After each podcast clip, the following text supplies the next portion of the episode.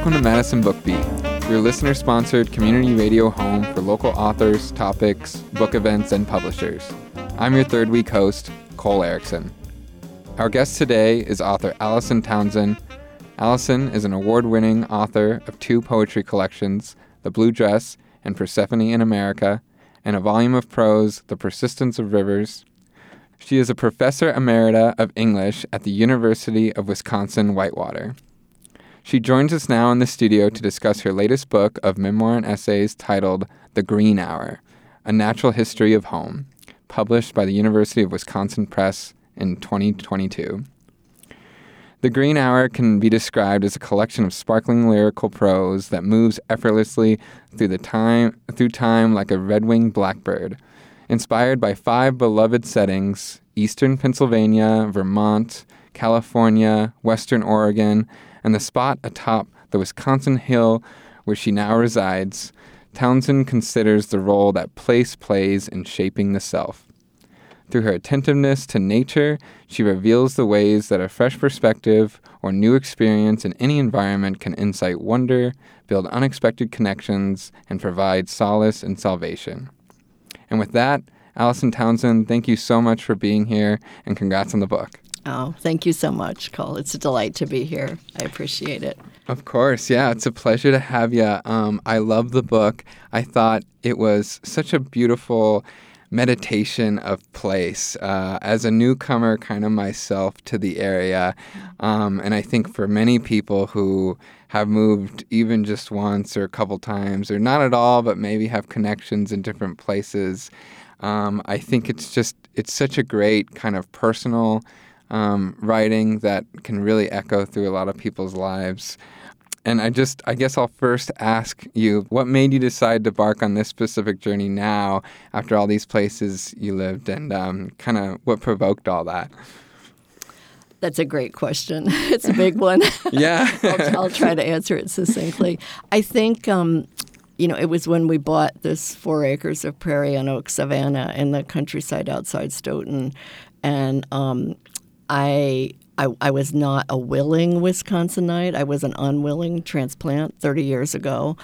Um, but you know, I had a job here. I had a second marriage here, um, and we bought this beautiful place. And because I'm not a Wisconsinite, is that right? Is it Wisconsinite? Is that? I what, think so. Yeah. Yeah.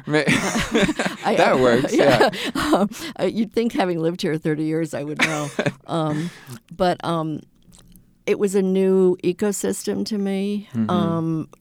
I mean, I knew what prairies were. I, I did not know what oak savanna was, um, and I realized later that I had lived in oak savanna also in Oregon once I began to learn about it. So we are embarked on this, you know, lifelong project of restoring the land, and I, I kind of apprenticed myself to the land itself.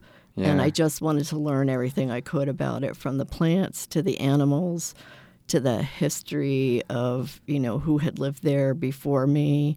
Um, you know, I mean, even going sort of back into glacial time, you know, because there, there's a, a, glacial erratic on our hill that has sort of interesting vibrations when you sit on it. It, it just feels like it's a very, very old rock. Yeah. Uh, so I just began to, I kept a place journal.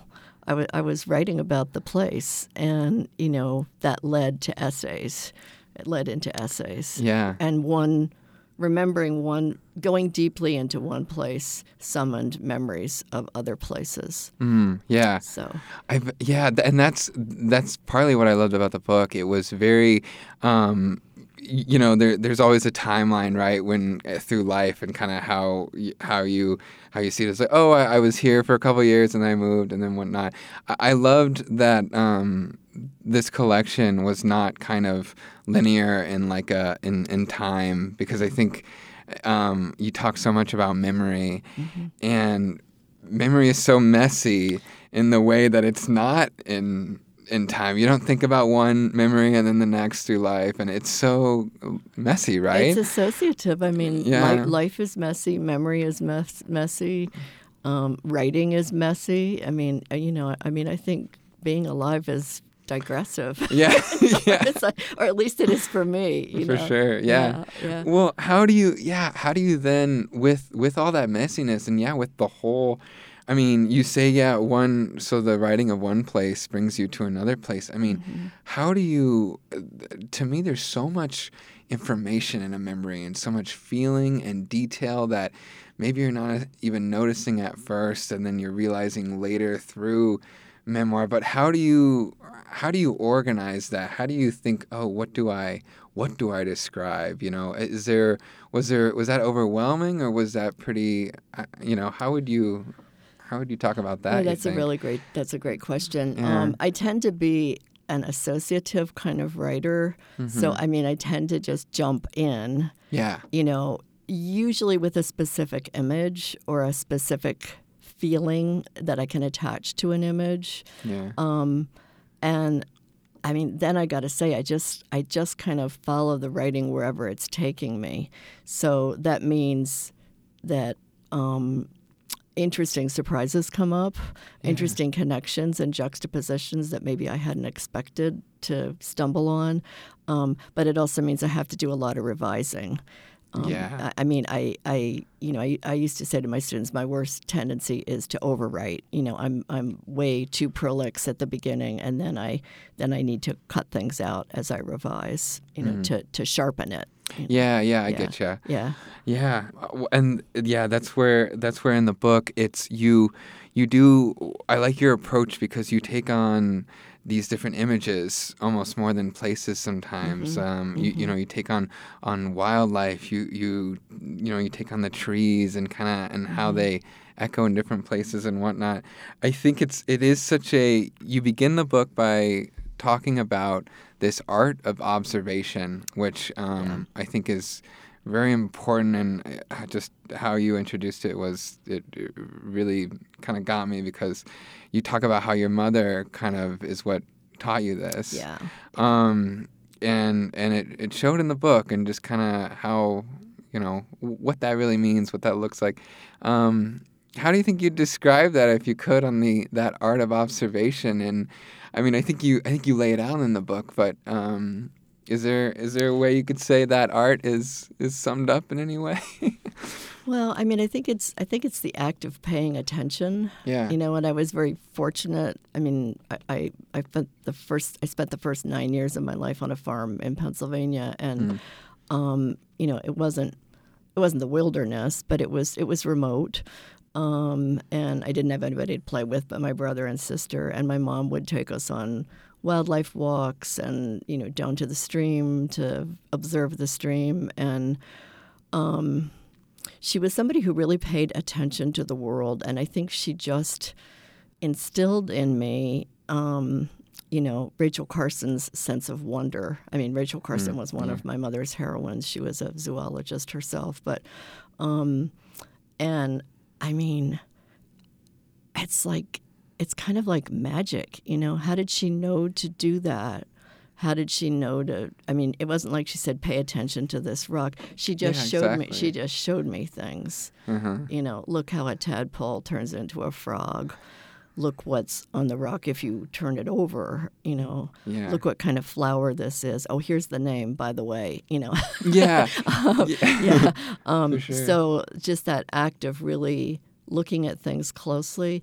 Um, and I also, as a child, wanted to be a visual artist. So I, I think I have a very visual take on the world. I, I really look at things. But you know, writers are noticers. Nicole Brown, those are not my words. That's that's my friend Nicole Brown, wonderful poet. Let me give a shout out for Nicole while I'm here. there you Um, go But she says she talks about writers being noticers. So I think early on I was a noticer, but my mother knew how to nurture that and um, enhanced it for me with her own noticing. Does that make sense? Yeah, definitely. Yeah, like yeah. just I think a welcoming in a Mhm. sense of just Yeah. yeah. I'm um that I mean just reading the book it made it made me like what you you welcome that spirit too. Is that sense of just like yeah, you know, I, I don't know the names of this thing, or I Mm-hmm. didn't realize kind of what you were saying, where like, oh, I didn't notice I lived like on an oak savanna, Yeah. and kind of just like what those kind of those welcoming kind of words and and kind of unnoticed things really kind of awaken you in different ways. Well, and know? paying attention to the more than human world, you know, which is Hmm. That's true. just yeah, doing its thing around us all the time in such profound and mysterious ways. I mean, once you start paying attention to an oak savanna, my God, Yeah. a lot going on there. You know. yeah, yeah, yeah, exactly. Yeah. I wanted to talk to you about in I think it's one thing to write about place. I think since we have you here like talking about it, it's always interesting when you're asked or when you're asking other people like where are you from, you know? And um I always think when when people ask me that I've been a, I've I've moved in a couple different places and I feel like it always becomes like like a tangent almost if if I'm really given it or if not it's just very complicated in the sense of like I want to tell you all these different details and all these different things. And um, so I guess my question is how do you um, just in in sharing your life with other people in day-to-day life um, when it's not writing and with such this mindfulness of place and, and kind of even going back to your mother how she shared it with you maybe in this do you do you think you or how, how do you think you navigate that with just other people socially and and kind of with this perspective of different things do you Well, you know, I it, it's I always feel like it's it's such a complicated question. Yeah. I, I have a friend who begins every answers any question you ask him by saying, "Well, it's complicated." yeah yeah You know? exactly yeah. Um, but I mean, I, I, I- I think I tended to. Um, I mean, obviously, I love the landscape where I live. You know, I Mm-hmm. love this hill passionately, and um, I especially love. There's some. There's. I love the driftless in Wisconsin. That's my very favorite part of the state. Mm-hmm. Um, but I, I think I often begin. Um, by saying I'm not I'm not from here, Yeah. um, you know, which is a it's sort of a just not here it's kind of like a, a bit of a defensive stance, you know. It's Yeah. like, well, I'm not from here, um, but um, I don't know. I I do think that maybe, you know, there's advantages to being from a place, and there's advantages to not being from a place. Because I think if you spend a very long time in a place where you're not, you know, where you haven't been born, um, you see different things about it than you do than you might living there the whole time. Um, so I mean, I t- you know I feel like I I mean I never intended to move all over the country. I mean, I was a girl and then a woman who just wanted to live one place my whole life, you know, and just Yeah. sink my roots in like a prairie plant, you know, no matter where I was, you know, 12 feet deep, you know. Um, but that hasn't been the trajectory of my life, you know, and so I. I guess I feel like every place taught me something different and gave me something different. I mean, that sounds a little doody doody, but um, no for sure but that though. is, you know, each had a different gift to me. I mean, California gave me the American West. There's mountains, the ocean, you know, such vastness.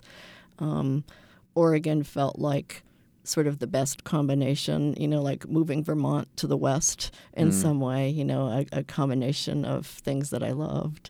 So I don't, I don't know if I'm really answering your question, but It's a don't lo- know. it's a loaded one, but no, I think you are. I mean, I think I think because it's it's um that that's always I think just so I'm always so interested in that with people of just where right because you, and you talk about in the book too. It's just like the the um, how a place roots you. You It know does. how It how it changes you. yeah. And then when you ask someone where you're from, it's just like, oh God, like, uh, like that's a lot. You know, I mean, it, maybe it's not a lot that they were just asking, but in my mind, it becomes, you It- know, it, becomes overwhelming. Yeah. Yeah, yeah, yeah. And I think too, I mean, as as individual, you know, people leading their lives in the in the context of living in the United States, Mm. I mean, I think I think the big American story is the search for home. We're all looking for home in some way. You know, Yeah. all of our ancestors came from somewhere else. yeah, You know, so it's uh, it kind of gives me chills actually when I think about it. You know, yeah, like almost a homelessness. That's kind of just like where, where, you know, where a is home? a yeah. longing or a yearning or a, Mhm. Yeah. yeah, yeah. No, I, I, I love that. Yeah, because uh, uh, yeah, and that's because that's another thing. I mean, I know. I think your your dedication to your husband. I think in the beginning is is home is is where um is is where you love, right? Yeah, yeah, yeah. Yeah, and I mean, I think that's always a, a really good guiding, you know, It spot because yeah. it's just you, you feel it. You more feel it than you see it on a map, right? Exactly. Yeah, Yeah, yeah. And he is a total Wisconsin boy. Is he? Yeah. he just lived out of the state for two years oh, really? and came back. Uh, so, well, that's also great perspective too, as far as just you know being so uh, involved with someone so localized, because that and that is one thing um, that really resonated with me too in regards to the opening opening uh, essay. I believe you talk about like, am I really settling? And yet, and and kind of in a in a you know hesitant way. I was very hesitant. Yeah, um, but yet you were also someone who didn't want to kind of move around. You were saying, right? So, Yeah, yeah, and I think that's always that's always an interesting thing of how you want to be so localized in a place, and and I think that's very important for those who are. But at the same time, the wanderers are also they have like almost their own body of knowledge, and the and the the local and the wanderer always have to have the dialectic. I feel like because they're both so important. Um, the in regards to like the art of sharing, uh, one one of your um, one of your essays that I really liked that was so simple, and I think I like this one a lot because me and my mom have like we've talked about list and how lists can like kind of root you so simply. And it's an alphabetical one, and it's called An Alphabet of Here. I think that's a wonderful title, and the subtitle a sampling or no a prairie sampler. And um and even though it was one of the more simpler ones i think it was so perfect in regards to just be like let me just kind of welcome you here to like a couple different things and how much just such a tapestry that is the full book kind of really um, puts you in that mode. And i think it's it goes into that art of sharing that is kind of followed with a um, a jar of Wisconsin honey. Can you talk about that essay and and the sharing aspect of it about the bees and how bees would fly away if they um, if they're not told about different things in a family life? Can you speak to that? Yeah, I can. Um, about the alphabet essay that I that's from a that form is is actually a poetic form called an called an abecedarian. Oh, yeah, yeah. And then I thought, well, what if I did this in prose? There you and go. what if I did this as a way to examine, you know, these things that I love Mm-hmm. about about the about living on the hill where I do. So, Yeah. and then the honey. Um, which was given to us by our farmer neighbor. You know, there I was getting ready for the first day of school the next day, and he called me up. He was like growly old guy, you know, hey, you guys like honey? You know, I'm like, well, who doesn't like honey? Um, but I think the thing that amazed me about the honey was just that it was it was from that hill. It was from that hill that we live on. I mean, it, those bees could have come to our flowers.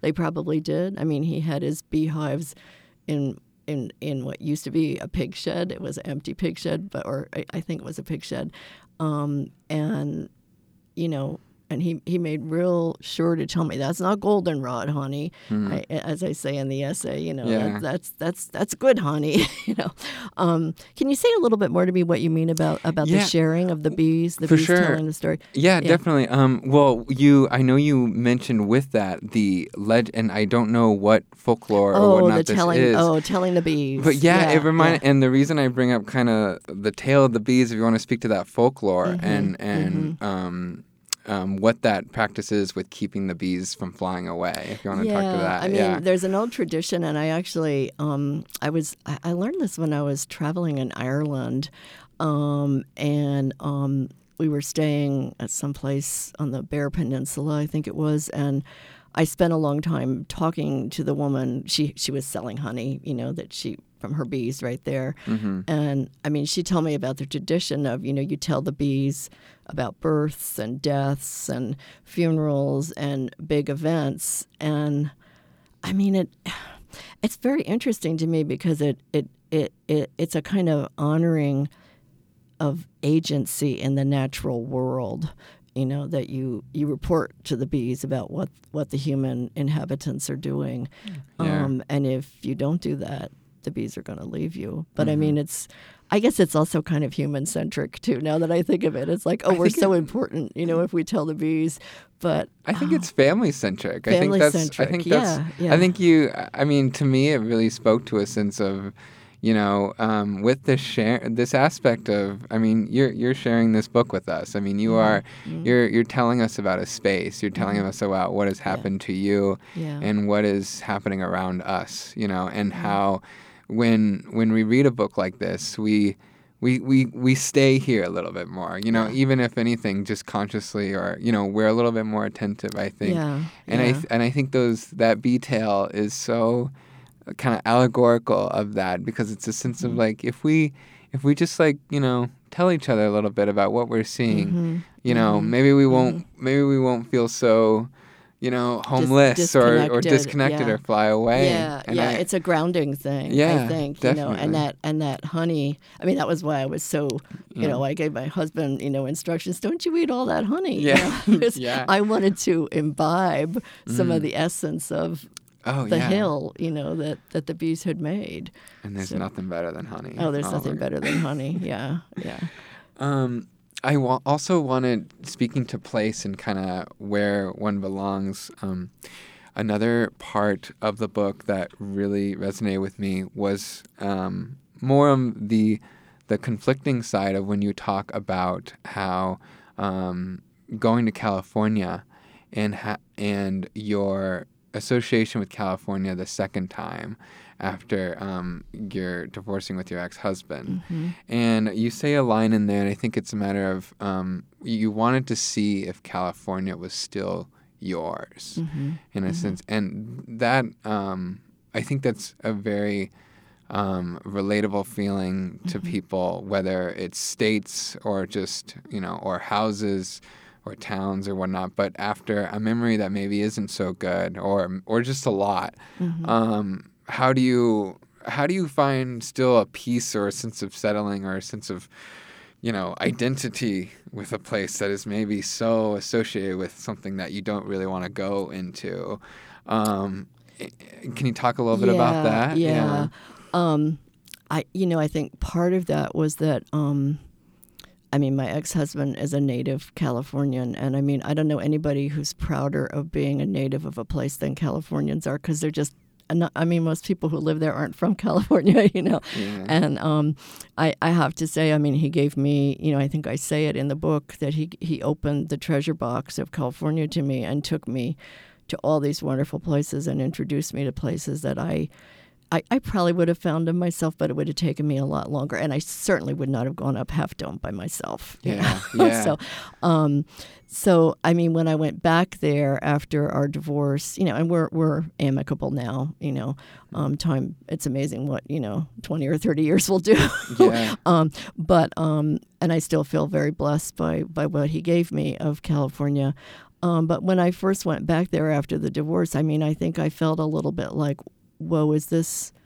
Was is this my place? Does Yeah. anything about this, as if a place can ever belong to us? You know how territorial is that and human centric? Like my California, but um, you know we, we get like that about places. We get attached to them, yeah and so going back there, um, and I deliberately went to a different part of the state. I went to I went to to um, to the Tahoe area. More yeah, northern right yeah, yeah. Um, I, but I've since been back to Southern California many, many times. Um, and as soon as I was in the landscape, I was. It was as if it was like, oh, oh, I know this. Hmm. I know the way the rocks, the, these rocks smell in the sunlight. I know the smell of the pines, and I felt completely welcomed and held by the place. You know, now maybe I was projecting that on Yeah. on, on the place itself, but it felt that way to me, and um, and I think I, I think I realized that I had lived there. I had lived there long enough, and I had spent enough time loving it and looking at it carefully and writing about it. um, and and really becoming a writer in California. That's that's where I found my voice. Yeah. So it's like I I belong here. This this is one of my homes. You know, one of my many homes. Yeah. So yeah, yeah. I, I love yeah I love that I think um it's it's very important I think yeah to to make yeah peace with the uh, uh, to make peace with the place but having I think it's beautiful sometimes to have such an intimacy with place or people or whatnot so much that they can all they all interconnect in a sense so overwhelmingly and Mm-hmm. sometimes and I, I think uh, that conflict is something that is really real of how that interconnection and and how that can be separated in different ways is so real but yeah how how a place is a place and it's its own embodiment. Um, um, yeah no I, I i love that. Um the, you talk too about the ownership of place how we're also territorial. There's another part in the book that kind of it, it touches on ownership of place in a different way and something more local to you now and that is the um, island lake where you've en- you encountered a neighbor uh, and um, can you talk about that part of the book how was it maybe the most welcoming neighbor or? No, it wasn't. It wasn't. Um, Island Lake is actually now it's all DNR land, so anybody can go there. Yeah. Um, but when we first moved to this place, um, it wasn't. Uh, it was part DNR land, and then you know private properties, uh, you know, came up to the water, Yeah. and um, we we my husband we would portage our canoe down through the fields and take a ritual paddle around Island Lake, usually in June, you know, usually you, or sometime during the summer, and um, I think the water was really high that year, so we could actually get all the way around the island. Um, there's a there's a marshy area that sometimes you can't get through. And I mean, here we meet this guy with the outboard motor, like I describe in the book. You know, it's like, Yeah. wait, what are you doing with an outboard motor in Island Lake? yeah, you know, you're not supposed to have Sounds so motors here. peaceful, yeah. Yeah. Um, so it was a. Um, it, it, he- you know, he wasn't he wasn't happy to see us there, but I thought that what he said at the end was, you know, my husband sort of, you know, gave him a peaceable greeting, and Yeah. you know, we paddled on, and and it was fine, you know, but um, but the guy said something about, you know, sometimes people leave trash on the island, and I could see, I realized that that was that was what he was worried about. He was worried about somebody trashing Yeah, the island. He, he cared about the yeah. Mm-hmm. island, you know. So that in in retrospect makes me feel very forgiving of him. You Yeah. know, like well, then and at the, at the at the time that was like, oh, why aren't you welcoming your Mm-hmm. neighbors and the, who are nature lovers and we just live up the hill and um, I mean he softened. Yeah. you know. So And yeah, and you've reflected on that too. I think in the book of just how it's like, oh yeah, you know,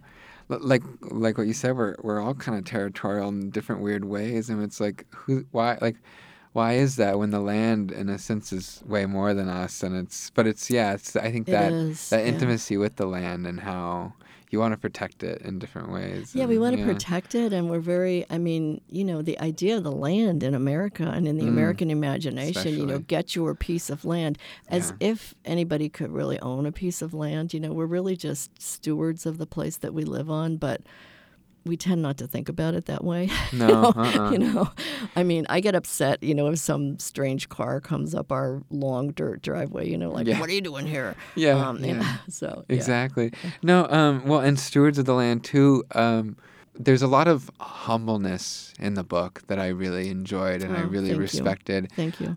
Um, there's a lot of like questions that are posed and, and a lot of just kind of admittance of maybe in doing a book like this, I can only imagine how overwhelming it can be of um, kind of what we talked about, like how much to research of the land, how much to put personal memory versus you know objective descriptions and whatnot, and um, so you do quote um, in a part of the book, and I'll just read it because I love it. It's um.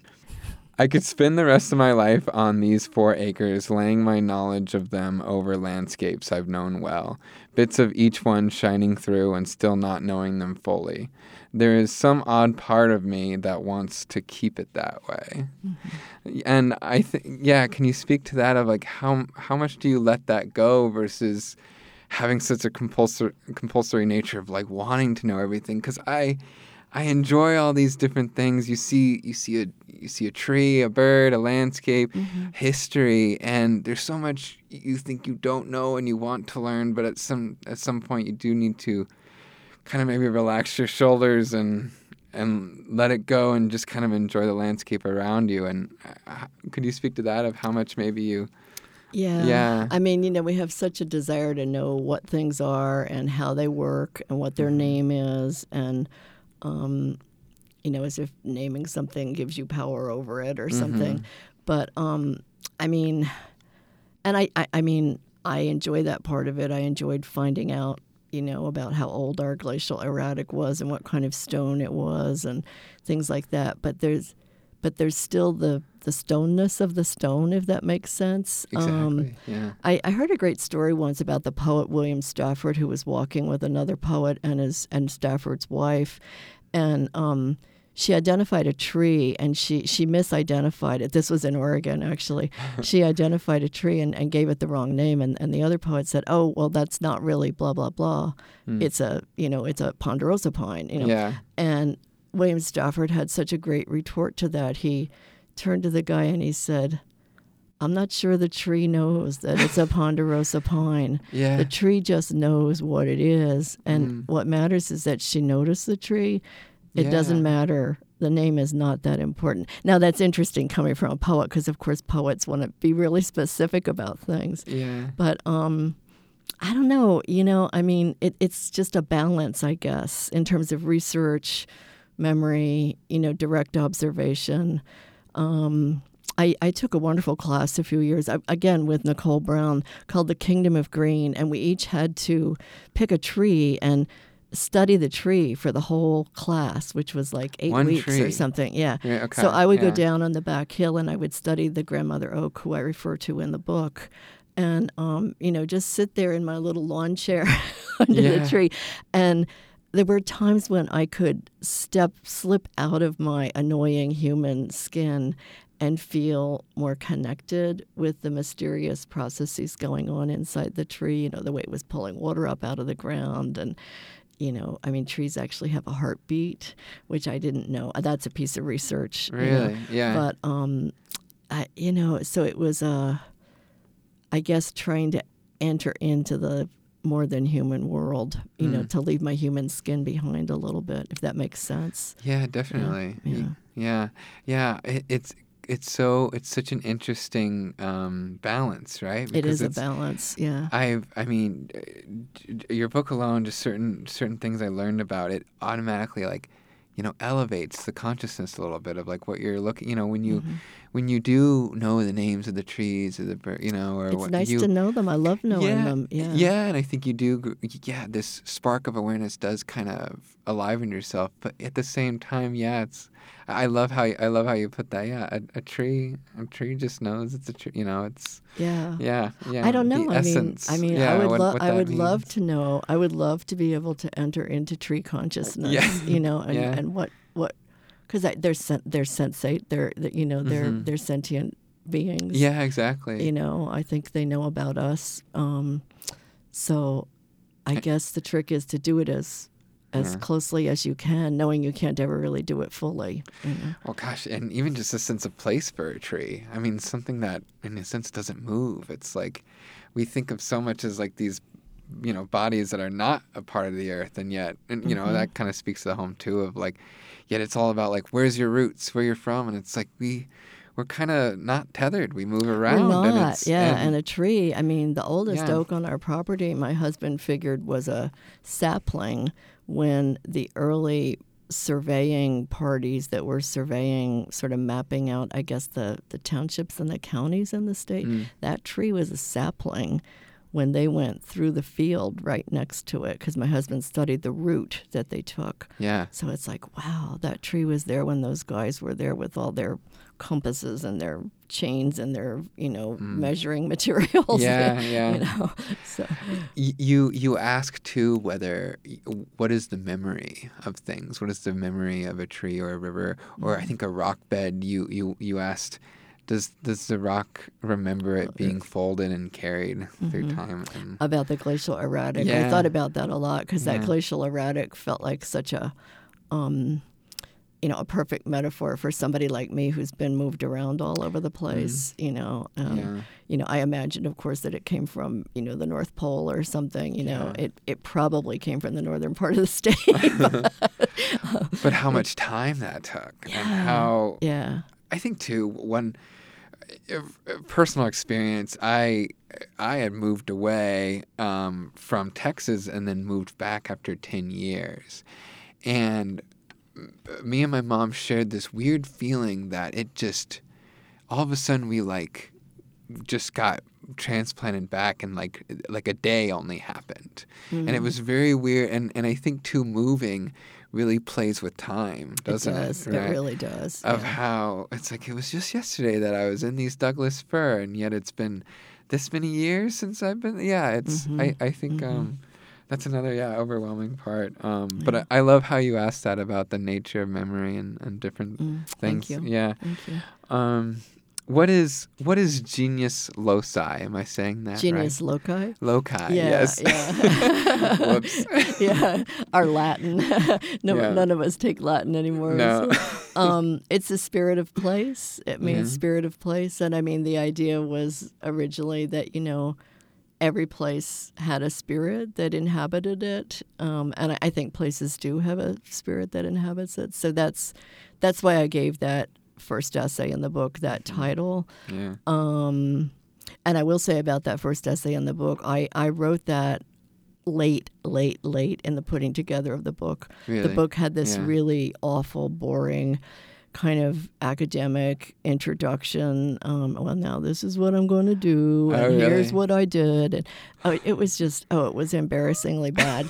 um, and I knew it had to go, so I, Yeah. I wrote that essay kind of under under under pressure Really? to Yeah. get it in. And um, Martha Hires at Under the Sun, which is a wonderful online journal of creative nonfiction, was really instrumental in helping me see my way through that essay and what it was Mm. real. And then they uh, then they published the essay in that journal. So uh, I'm very grateful to her for helping me find my way through that. Yeah.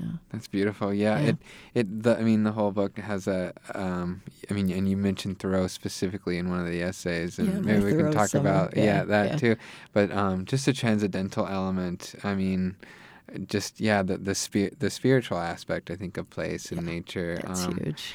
Yeah. I mean, I, I I loved Walden is one of my favorites, and I, I you know I got excited when I turned the page. and I'm like, ooh, my Thoreau summer. Um, maybe you want to talk about that? I think it's just a great essay of, of where this Thoreau summer for you was. Yeah, yeah. I, it was. I mean, it was the summer I was twenty. I mean, you know, what a perfect age. Yeah. and um, and I lived in this cabin on a pond in, in in southern Vermont. That you know, we didn't have any electricity. We didn't have any running water. We used a canoe to get across the pond to to go to work. Um, we were. It was a five mile. I, it was funny because our, our cars broke down like as soon as we got to the cabin. Oh so gosh. so we had to do a lot of hiking out, and it was five miles, but it was much shorter if we canoed across the pond. Um, and it was, you know, you don't know when you're having a peak experience, as they call them in life. You don't know it's a peak experience, but I knew it was really special. It was really, it was really amazing. I mean, Oh, I just. Yeah. to live in such close proximity to a, s- a beautiful body of water like that. There were there were um, beavers in it, and there were loons, and it was it was. You know, it was as close as I could come to being a, and, and, and, and my friend and I, my, my, my friend Grace and I, it was like we were, we were female Thoreaus, Mm, you know. So so we felt, I felt kind of tough and strong, like I can do this. Sure. Yeah. you know. And I mean, of course, Thoreau went home for dinner, and his mother washed his clothes Yeah, and stuff. So yeah. you know, so we were actually tougher than You're Thoreau. roughing it more. Yeah. yeah, Yeah. yeah, I was an American Studies major as an undergraduate too, so I was, I was drenched in all that transcendentalism, all, all that kind of Perfect thought. Yeah, Yeah. perfect timing when Ugh. you're 20. You know. Yeah, yeah. I feel like that's maybe when I read Walden too. Yeah, Yeah. but uh, that's great. yeah. Um, speaking of bodies of water, too, probably one of my favorites of the book. My question is, Alison, what is the best body of water? And I think it is kind of answers itself in the book, and or maybe you have a different opinion now. But is it a, a lake, uh, an ocean? What is it? You know, I think I talk about that in the book. Yeah. Um, you know, where my first impulse would be, you know, it's got to be an ocean. Um, I don't. I was gonna say maybe rivers. I was going to say rivers. yeah, I was going to say Yeah, rivers. yeah. Yeah, because there's a long middle. It was sort of the middle section of the book about Yeah. about rivers, different rivers I had known. For Um, sure. Yeah, yeah. I mean, it's it's funny. It's actually like a, a, a great conversation starter I have but for people. I always want to know that. I'm like, God, there's so many beautiful bodies of water. What's what's the best one? Is there a best one or anything? But there is a part of persistence of rivers that really, I think, celebrates. Um, it celebrates many. You go through a lot of different rivers, and we can talk about that. But maybe we can start by having you read maybe a part of it that's really celebratory of uh, around here, around Madison. Sure. Yeah. yeah, yeah. I didn't. I didn't expect to um, fall in love with the Yahara River. Yeah. Yeah. All you Madisonians out there. Yeah. um, but but I did, um, and and it says something I think about proximity and time with a river Mm. too. You know, um, so I'll I'll read a little bit about that, and you want me to read be through great. to the end of this Um, section? Yeah, just Okay. like maybe the um, middle of the page, yeah, to the Uh, end. yeah, and then Um, yeah. okay, Super. Yeah, that'd be great. Okay. Um, these days, when I spend time beside a river, the one that companions me is the Yahara, within whose watershed I, rev- I reside. Tom and I have canoed almost all of the Yahara and love best the winding, wooded section south of where we live. Here, I have learned the difference between canoeing on rivers and lakes. Here, I have learned to paddle in tandem with Tom so that sometimes it seems we and his yellow canoe, good medicine, are one being. Here I have heard the raspy skiroo of a startled green heron and held my breath as we watched a deer drinking, her brown eyes reflecting the river's wild wisdom as we slipped past. A still ambivalent transplant to, Wis- to Wisconsin, I am surprised to realize I have spent more time canoeing the Yahara than any other river. How did this come to be? And what has this unprepossessing river taught me when I wasn't aware of anything but the pleasure of moving upon it, my paddle lifted, dripping with water weeds and gilded by sunlight? I realized that, like the river, I have been in motion the whole time, my life running with a power and momentum I only sometimes understand. Each of us a mystery to ourselves, after all, until the moment of final reckoning. Shall we gather at the river? The old hymn asks. Perhaps that is when I will grasp what rivers, all of what rivers mean. Certain moments canoeing on the Yahara stand out in my mind like the bright beads of rain I once saw strung on a storm drenched spider web spun across a fallen tree, or the row of basking painted turtles I glimpsed lined up on a log in the sun, their shells shining like lacquered boxes. But I've spent most of my time with this river on foot, strolling beside it at the local dog park as our two tricolored collies lope ahead. There's a play area for water loving dogs who fling themselves with abandon off the dock built for this purpose, chasing sticks and balls, an activity I am secretly glad our dogs disdain. But for the most part, the river serves as a liquid fence, keeping the dogs safe on the isthmus of the park. I stroll beside the water, measuring my steps to its cadence, listening again for voices I might recognize, the water, as always, speaking a language it seems I once knew. As I walk, I am seduced by the Yahara's cattail marshes and sedge meadows, its sandhill cranes and snowy egrets, its kingfishers and great blue herons, its ever present flocks of honking Canada geese. I watch the way tree swallows dip over the water, the blue green sheen of their wings like delicate scis- scissors cutting a path through the air, and admire hordes of red winged blackbirds as they twist and turn in complex skeins, their voices a thousand creaky screen doors flung open on spring. The Yahara is neither as beautiful nor as beloved to me as rivers I've known in the past often a soupy gray green in high summer, clouded with algae whose growth is abetted by the agricultural runoff endemic to this part of the upper Midwest. It's not always appealing. In winter, whether frozen over or clogged with chunks of broken ice, it's gray and foreboding.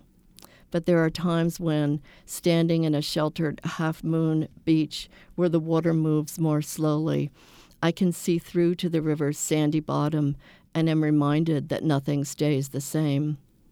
Everything, the river, life, me, changes, and after that it changes again.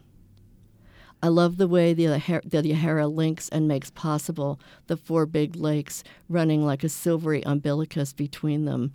I love how it swallows the sky so that walking beside it, I almost lose perspective, the reflections of oaks in the water as real as the trees they mirror, and I feel I am walking on clouds. I love the way the river pushes against its few small dams, and I am happy one of them has been taken down, allowing the water its natural momentum. Most of all, I love the way the river seems to dream in early October, its deeper currents hidden beneath its still face. Staring into the depths, I almost grasp something in the mystery of all rivers simultaneously here and there, behind and ahead, moving and calm. Rivers take me deep into my own past and beyond the present into an as yet unknown future. Once, standing alone on the Yahara's small sandy beach, I had the urge to dip my hands in the water. Cupping my palms, I was startled to see my own lifeline, sharp and visible in a way I hadn't noticed before, glimmering up at me even as the water slipped between my fingers. Was my life a river too? Despite all my years watching rivers, it was a story I hadn't thought to tell myself. If, as Ursula Le Guin says, story is our only boat for sailing the river of time, this moment was one of my tales, a liquid page scripted by ripples, eddies, and whirls which is perhaps rivers' greatest mystery and what keeps me coming back to them, despite my love of mountains and oceans.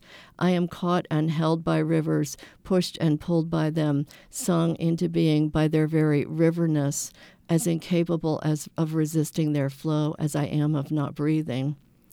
Each river I encounter changes me, baptizing me with its wildness into who I am at the moment a source, a channel, a pair of grassy banks, a flood allowing the promise of rebirth as surely as if I have been hallowed by total immersion, as sometimes I am, gathered with my many selves beside the river of then and now, listening and watching for what comes next.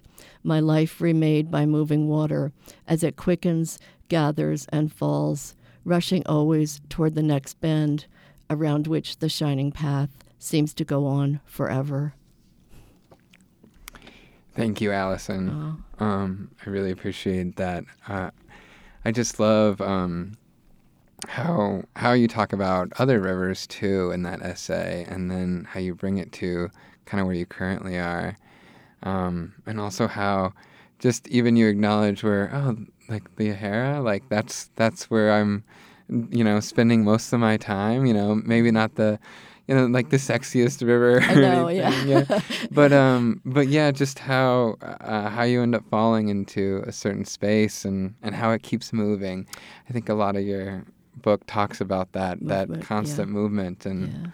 Yeah. Um, and we don't like it, you know? Mm. We don't like change. I yeah. think humans don't like change, and yet mm where would we be if we weren't changing? Exactly. And I learned that watching that watching that river, mm. you know. Yeah, because so. we like a river, and that keeps going. Yeah. You know, yeah. yeah.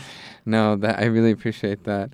Um, we're running out of time, but yeah. um, oh man, I have so many questions. I love this book, and oh, I think it. So um, yeah. Um, I wanted to ask. This is maybe a loaded question, but what is the creative with a capital C? And what oh. does that do for landscape and for our lives, you think? Well, the creative, I can't claim to have invented the creative. my my wonderful friend and uh, mentor and former teacher, um, the Los Angeles poet Holly Prado, um, was the person who who who who coined that phrase, the creative, mm-hmm. and um, I mean, she would always she would always capitalize it as if it were a deity, although she didn't think of it as a deity.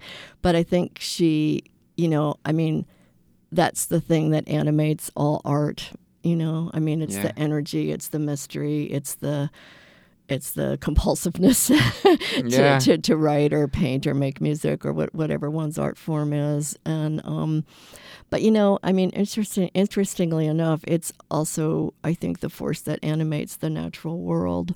Um, so um, I'm, I think I'm not answering your question. What what, what was the exact? What, just what- what is the creative? I think. yeah. Well, it's yeah, because you, you you just mentioned in the book, and I thought it was just a very interesting way of kind of even just dealing with you know loss or aches of a of a different place and whatnot, and and how um, I think you even just say how it, it's it's a you know it's a matter of kind of how we tell the, the Mhm. story, I think, or Mhm. whatnot, right? You, Yeah. you talk about what you tell your students and whatnot about kind of how you know it, we'll experience different things and, and pain and loss and different things, but I think I don't know that creative spirit resonated with me of like what we do with that, you know, What how we we, tell the it, yeah. story. Yeah, yeah, And art makes the container, I think. You Mm. know, I mean, I mean, I, I and I really believe this too. That e- and I mean, in a way, this book is a container. It was a container for my search for home. It was a conta- container for my longing and loneliness and nostalgia and you know feeling like oh you know i'm like ruth amidst the alien corn Yeah. you know Yeah. when will i ever find a home? Yeah. um, but art makes a container for that. And um, you know that's that's an amazing thing you know? It, it might not you know like if something really bad happens in one's life you know Yeah. like like my mother dying when i was a, a little girl. Yeah, it was a, a terrible cl- cataclysmic thing. But um, being able to write about her Hmm. um, and make something beautiful out of loss or sorrow Mm-hmm. i think is a transformative process and i think i think it's mysterious and I, for me it's a spiritual process you know i wouldn't align it with any theology it's my own it's my Mm-hmm. No, for own my own theology yeah, yeah. um, but yeah, that's that's what the creative is all about for me. And I, I, I- I bless my friend and, and teacher Holly for for thinking about the world that way. Yeah. There's so much gratitude, so much appreciation in the book, and so much awareness. And I think it's very, I think it's a very contagious book. I think you Oh, come across you. from it, and a lot of those values, a lot of these different subjects, you know, the sensitivity, all of that, I think really transforms really well into the page. And I think, um, yeah, definitely recommend the book. And I and I thank you so much um, for Oh, Thank writing. you. Thank you. Um, it, I, I, I'm gonna have to let you go here pretty soon because we're out of time. We're but out of time. yeah. any, uh, any last word at all um, that you want to say before we go? Or Well, I think you know when I when I talk about this book to people, I say it's my it's it's my praise song to place. Um, Yeah. um, but I think that it was also. I mean, it's it was also a. It's also a book of gratitude. It's a it's a book of gratitude to all the places that I've lived and what they've given me, and of course, you know what goes along with those places are the people, you know, and and I mean, a book doesn't get made by itself. You know, I mean, I did the writing, obviously, but um, you know, I had lots of really good friends. Um, Catherine Jago, um, Sarah Tabor, Marilyn Annucci, um, uh, Judith Sornberger, my writing partner, my husband, um, um, you know, who read many, many, many drafts of, of these of these pages. I had I had a great freelance editor who who helped me. So, um, you know, it's I, I'm it's it, the, it's just there's so much gratitude for me in this book about having lived in all these places, you know. And it began as a search. It began as a quest. It began as what the hell am I doing? You know, Uh, it began in kind of a grumpy way, you know, and um, but yet I learned reverence and stillness and and prayer and celebration and, and gratitude, you know, from a place. it's a it's a beautiful journey to see, and and and um, yeah, I appreciate you welcoming us into that. Thank Oh, you so thank much. Thank you. You've been such a great interviewer. You ask such sensitive questions. appreciate it. I'm waiting for your book now. Oh man. well, thank you so much, Alison. Um, it's been a pleasure. I've been speaking with author Alison Townsend. Her newest book, The Green Hour: A Natural History of Home, is available now from UW Press online and at local bookstores near you. Specifically, Arcadia Books, Mystery to Me, and Room of One's Own is some of Alison's personal recommendations. You've been listening to Madison Book Beat, your community radio home for local authors, topics, book events, and publishers. I've been your host, Cole Erickson. Thanks to our guests this hour and to engineer Andrew Thomas. Up next, three hours of jazz with Alex Weldon White, but first, the Insurgent Radio Kiosk. I'll catch you next month. You're listening to Community Radio, WORT 89.9 FM Madison. Thank you.